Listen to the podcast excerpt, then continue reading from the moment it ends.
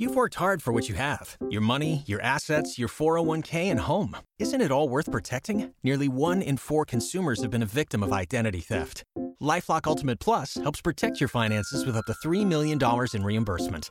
LifeLock alerts you to identity threats you might miss, and if your identity is stolen, your dedicated U.S.-based restoration specialist will work to fix it. Let LifeLock help protect what you've worked so hard for. Save 25% off your first year on LifeLock Ultimate Plus at lifeLock.com/slash-aware. Terms apply. For over a hundred years, the world has been captivated by Hollywood, The uh, stuff that dreams are made of. where stars are born. Rated by But just beneath the stardust lie a million more fascinating stories that, when sewn together, form an incredible history. The Secret History of Hollywood, available now wherever you get podcasts.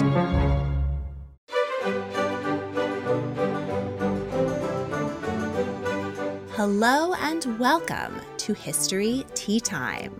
I'm Lindsay Holiday and I'm spilling the tea on history. Episode 6, Season 5 of the Netflix series The Crown features a heartrending scene of the Romanov family being woken from their beds in the middle of the night and led down to the basement of Ipatiev House, where they'd been held prisoner for months. The family were told to pose for a photograph so the world would know they were alive and well. But instead of a camera shutter, their guards opened fire and murdered them all. The Crown is becoming notorious for dramatizing history past the point of fact. But sadly, the horrifying scene is pretty close to what we know happened in reality. It is also true that Tsar Nikolai's first cousin, King George V of the UK, had the chance to save them, but because of fears of being associated with a Russian tyrant and a German sympathizer in the midst of World War I, the British king declined to rescue his relatives. In this episode of the podcast, we are going to explore how the British, Russian, and several other royal families of Europe were related through a man known as the father in law of Europe. And now, without further ado, the daughters of King Christian IX of Denmark. Christian IX of Denmark is one of the most prolific patriarchs in royal history. His six children inherited, were elected to, or married in to the most powerful monarchies of 19th century Europe. And their descendants have occupied nine different European thrones. Denmark, of course, but also Norway, Belgium, the United Kingdom, Greece, Spain, Russia, Romania, and Luxembourg. King Christian was from a minor branch of the Danish royal family and was never expected to be king. At 21, he briefly courted the 20 year old Queen Victoria of the United Kingdom, whom he met while attending her coronation. He spent money he didn't have to buy a new suit to impress her, but she fell for a different minor royal, Prince Albert of Saxe Coburg and Gotha, and together they established their own impressive royal dynasty. Christian recovered from his disappointment and fell in love with his cousin, Louisa of Hesse Kassel. They were wed in 1842 and lived a happy and simple life together. She raised their six children with practical skills, the girls learning to cook and sew their own clothes. And occasionally, family friend Hans Christian Andersen would visit to tell the children bedtime stories. But their simple life was upended when the senior branch of the royal family died out, and Christian became King of Denmark. Queen Louisa proved to be particularly adept at dynastic politics, and she got to work setting up their children, now in their late teens and early 20s, with impressive political marriages to the most powerful royal families of Europe. Thus, King Christian became known as the father in law of Europe. His three daughters shook up their new royal families with their pragmatism and practicality. And despite being spread across the continent, they remained close, frequently visiting each other and returning home to Denmark nearly every summer. Let's get to know the three illustrious daughters of King Christian IX. Alexandra, Queen of the United Kingdom. Known as Alex to her family, she was a capable and practical young woman who helped her mother manage the household. Alex and her sister Dagmar were very close and shared an attic bedroom. They had no idea that they would one day be married to the two most powerful rulers in Europe. Alex and her sisters were educated by their mother in reading and writing, while their father shared with them his passion for drawing. And radically for the time, they were taught how to swim. Meanwhile, in the United Kingdom, Queen Victoria was on the hunt for a bride for her eldest son and heir, Edward, Prince of Wales. She struggled to find a suitable match among the family's German relations, and Edward rejected several ladies as he was more keen to continue on with his playboy bachelor life. Queen Victoria turned to her eldest daughter, Princess Victoria, who had recently been married to the future Emperor of Germany. The younger Victoria recommended Princess Alexandra, and though she wasn't German, the British Queen decided that she was the best option available. Princess Victoria introduced her brother to Alexandra, but his love affair with an Irish actress and the early death of his father Albert postponed the wedding for a year. Edward and Alexandra eventually wed in 1863, but as the British royal family was still in mourning for Prince Albert, all the guests but the bride were required to wear black, gray, lilac, or mauve, making for a rather drab celebration. Later that year, Alexandra's father became King of Denmark, and he went to war with Germany over the Duchy of Schleswig Holstein. As Alexandra and her new groom favored the Danish side in the conflict, they found themselves at odds with the Queen and the rest of the Germanophile royal family. Alexandra and Edward had a relatively happy marriage and kept a lively court at Sandringham House, away from the judgmental eyes of his mother. The Princess of Wales was dignified, charming, affectionate, and jolly. She loved dancing and ice skating and was an expert horsewoman, carriage driver, and hunter, all of which scandalized the queen, who begged her daughter in law to stop and behave more ladylike, but to no avail. The princess took on many royal duties in Queen Victoria's place and was particularly interested in supporting hospitals. She was well loved by the people and was cheered enthusiastically wherever she went. She was also a fashion icon and popularized the choker necklace, which she wore to cover up a scar on her neck from a childhood operation.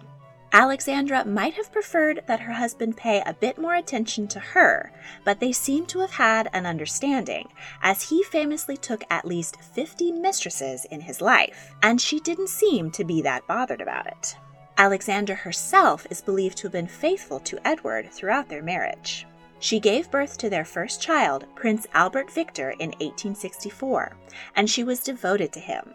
She loved nothing more than spending time caring for her children.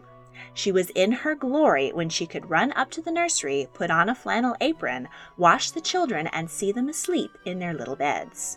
But this tender affection was yet another bone of contention between the princess and her mother in law. Queen Victoria was a famously icy, formal, and controlling mother, and she often criticized Alexandra's tolerant and affectionate parenting. All six of Alexandra's children were born prematurely, though it is suspected that she misled Victoria as to their actual due dates so that the queen would not be present when she was in labor. The princess had a difficult delivery with her third child, Louisa, which was complicated by a bout of rheumatic fever. She nearly died and was left with a permanent limp. But her status as a fashion icon was such that many society ladies began to emulate her distinctive new walk. In 1868, the Prince and Princess of Wales embarked on an official tour of Austria, Egypt, and Greece, where they visited her brother, now King George I of Greece. In Turkey, Alexandra was the first woman to sit down to dinner with the Sultan. By her late 20s, Alexandra began to experience deafness, which made her increasingly uncomfortable in social situations. She preferred to spend time at home with her children and pets. As it was well known that she doted on animals, she was often gifted dogs and other more exotic animals from foreign royals, and ended up keeping quite a menagerie at Sandringham. Her sixth and final child, a son named Alexander John, died within a day of his birth.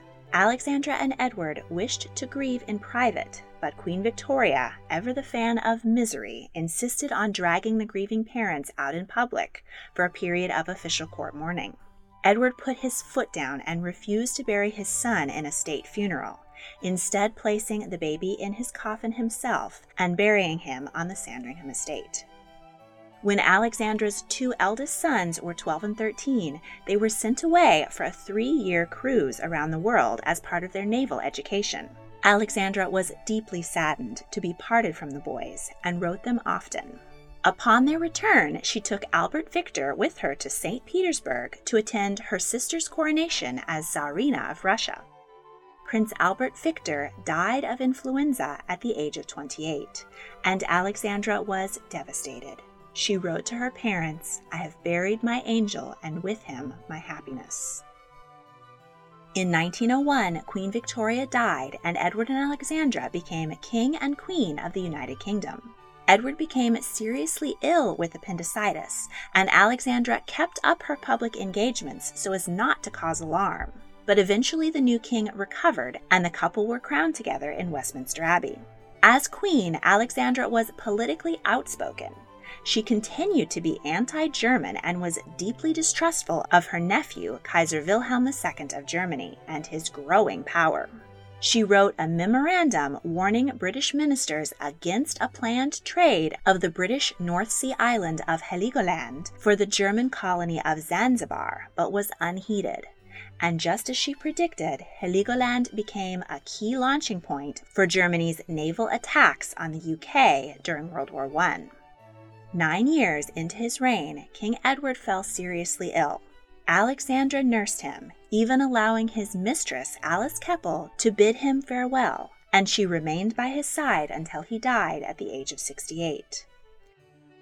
Alexandra, now the queen mother to her son, King George V, was also a grandmother and doted on her grandchildren, often caring for them while her son and his wife left on royal tours. She was renowned for her youthful beauty and slim waist into her senior years. But the outbreak of World War I took a toll on her health, and she began to wear heavy makeup, which some described as making her face look enameled. Alexandra died in 1925 at the age of 80 and was buried next to her husband and son Alexander John on the Sandringham estate. Her great granddaughter is the current Queen of the United Kingdom, Elizabeth II, and her great grandson, via her daughter Maud, is King Harald V of Norway. Dagmar, Maria Fyodorovna, Tsarina of Russia. Christian and Louisa's second daughter was baptized Marie Sophie Federique Dagmar, but was known as Dagmar or Minnie within the family. She loved to read and taught herself several languages. After her elder sister Alexandra was married to Edward, Prince of Wales, their mother began to look for an equally brilliant match for her second daughter. Everybody in your crew identifies as either Big Mac Burger, McNuggets, or McCrispy Sandwich but you're the filet fish sandwich all day. That crispy fish, that savory tartar sauce, that melty cheese, that pillowy bun. Yeah, you get it every time. And if you love the filet of fish, right now you can catch two of the classics you love for just $6. Limited time only. Price and participation may vary. Cannot be combined with any other offer. Single item at regular price. Ba da ba ba ba. Lindsay Holiday here from History Tea Time. If you like history that's spooky, strange, and mysterious, then I think you'll love the podcast History Uncovered from the makers of All That's Interesting. This conversational podcast covers a variety of topics in the world of true crime, unsolved mysteries, and fascinating stories from history, folklore, and the paranormal. I've been especially enjoying the recent miniseries on the sinking of the Titanic. This has long been a topic of fascination for me, but I was excited to learn some new things about it from History Uncovered. There are also episodes on who really shot JFK, the possible cannibalization of Michael Rockefeller, the true story that inspired The Exorcist, and much more. And their monthly special, History Happy Hour, dives into recent news in the world of history and archaeology. Explore the uncharted corners of the past by listening to History Uncovered wherever you get your podcasts. And the only groom who could possibly equal the future monarch of Great Britain was the future monarch of the other great power of Europe, Russia. Tsar Alexander II's eldest son, 20 year old Tsarevich Nikolai, was handsome, charming, intelligent, and enjoyed writing poetry. He had been sent photographs of the beautiful Princess Dagmar for years and had become quite enchanted by her. And when the pair first met in person, the feeling was mutual. They became engaged and used a diamond to scratch their initials into a window in the Russian summer palace, as was tradition. She utilized her gift for languages to quickly learn her fiance's native tongue, and the couple wrote letters to each other daily while Nikolai was on tour in southern Europe. But suddenly, Nikolai's letters stopped, and Dagmar was distraught.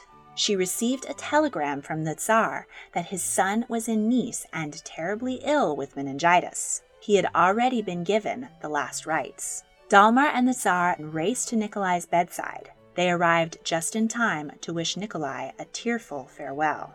The dying Tsarevich asked his younger brother, Alexander, who was about to become heir to the throne, to also take Dagmar's hand in marriage.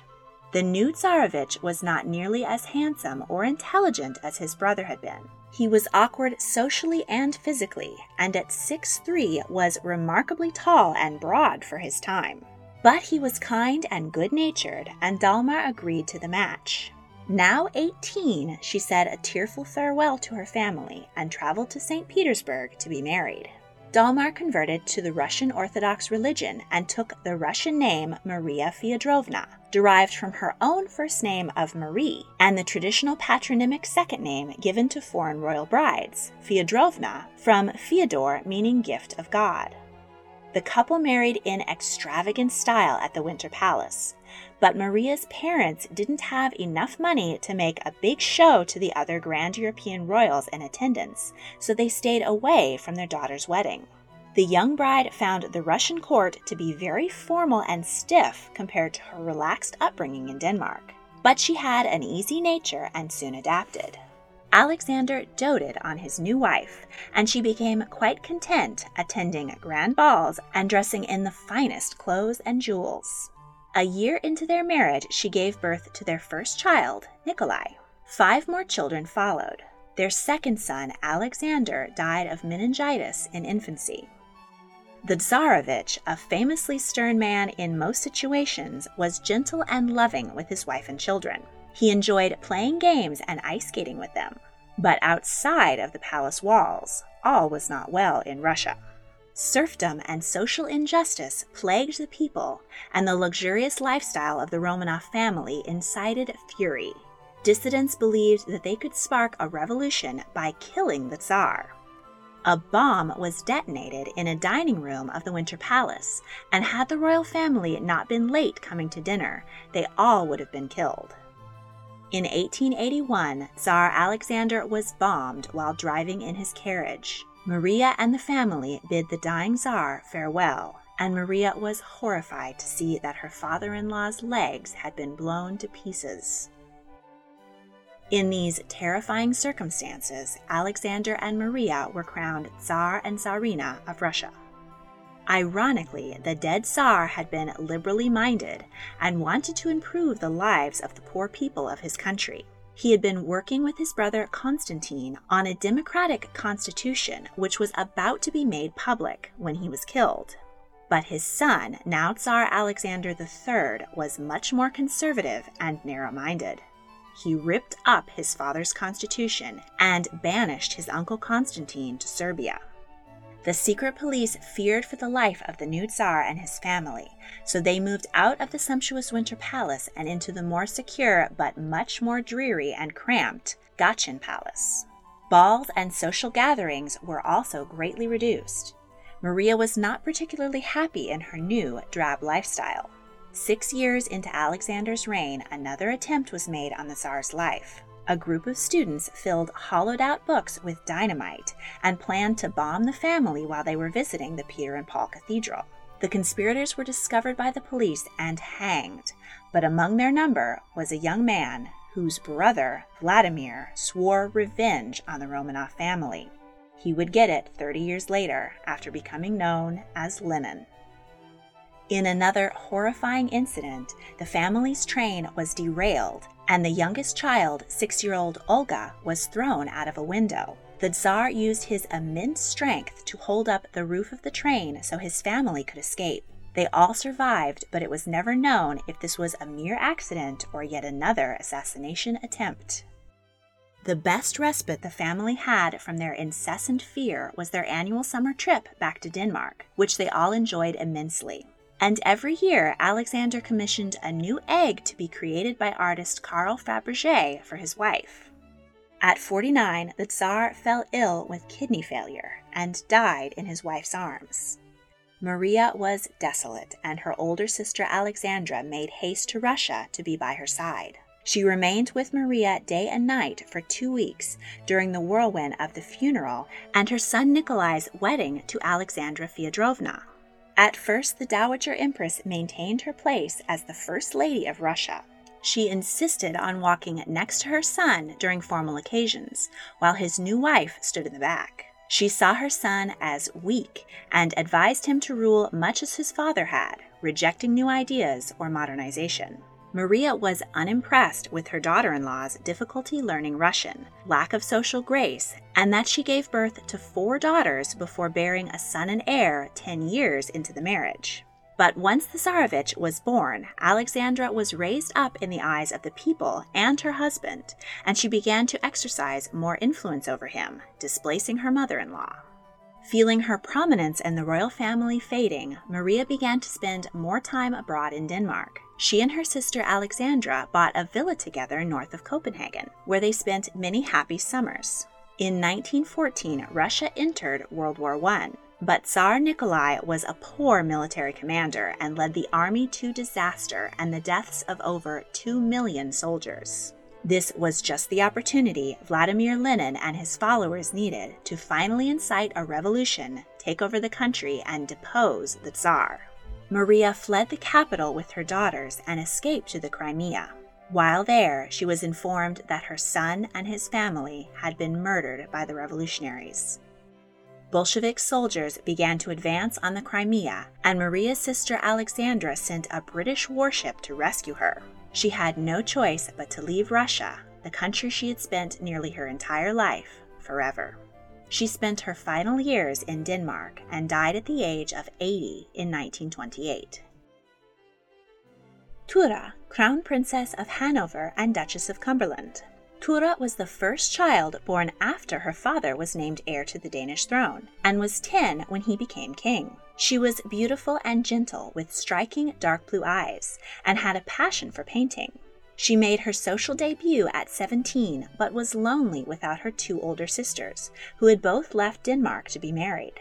While her mother was on the hunt for an equally illustrious husband for Thyra, she fell in love with an army officer, Lieutenant Wilhelm Marcher.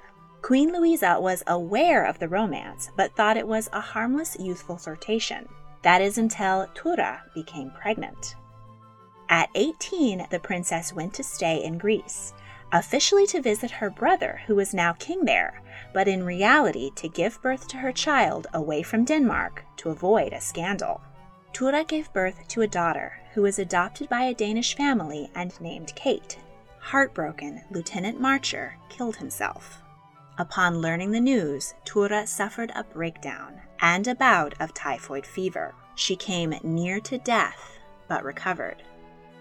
Upon returning home, she received a marriage proposal from King Wilhelm III of the Netherlands. But as he was 36, nearly twice her age, she turned him down. She was more interested in Ernst August, the Crown Prince of Hanover, his father, King George V of Hanover, had lost his throne during the unification of Germany, but there was hope that his son might gain it back. In the meantime, he went by his British title, Duke of Cumberland.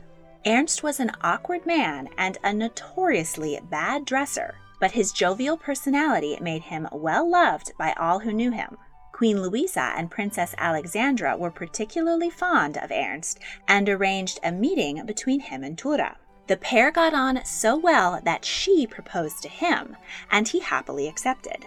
The couple married at Christmas in Copenhagen and then moved to Austria. They had a happy marriage and preferred a quiet life at home with each other and their six children rather than a glittering social life. In 1912, their eldest son, George, 31, was on his way to attend the funeral of his uncle, King Frederick VIII of Denmark, when he was killed in an automobile accident. As the crash had occurred in Germany, Kaiser Wilhelm organized a guard of honor to escort George's body home. Thyra and Ernst sent their younger son, Ernst August, to Berlin to pay their respects to the Kaiser, and while he was there, he fell in love with Wilhelm's daughter, Victoria. The parents were unhappy to see their son join the family that had forced them off the throne of Hanover, but they didn't stand in the way of his happiness. The wedding in 1913 was the last time that cousins, Kaiser Wilhelm of Germany, King George V of the UK, and Tsar Nikolai of Russia ever met before they went to war. During World War I, Thyra and Ernst supported Austria and Germany and were thus stripped of their British title of Duke and Duchess of Cumberland, much to their dismay. Ernst died at the age of 78 after 45 years of marriage, and Thyra was left rather lonely. But she filled her final years by spending time with her children and grandchildren and returned home to Denmark often. She died in 1933 at the age of 79. In the next video, we'll meet King Christian's three distinguished sons Frederick VIII, King of Denmark, George I, King of Greece, and Prince Valdemar, who was twice offered crowns of his own but turned them down to be a sailor. If you enjoyed this episode, please subscribe and give it a rating and review on Apple Podcasts. I'll be putting out new episodes each Tuesday, revisiting and revamping my most popular YouTube videos. Thank you for listening. Lucky Land Casino asking people what's the weirdest place you've gotten lucky? Lucky? In line at the deli, I guess? Aha, in my dentist's office. More than once, actually. Do I have to say? Yes, you do. In the car before my kids' PTA meeting. Really? Yes. Excuse me, what's the weirdest place you've gotten lucky? I never win and tell. Well, there you have it. You can get lucky anywhere playing at LuckyLandSlots.com. Play for free right now. Are you feeling lucky? No purchase necessary. Void where prohibited by law. 18 plus. Terms and conditions apply. See website for details. History isn't black and white, yet too often it's presented as such. Grey History The French Revolution is a long form history podcast dedicated to exploring the ambiguities and nuances of the past. From a revolution of hope and liberty to the infamous Reign of Terror, you can't understand the modern world without understanding the French Revolution. So search for the French Revolution today.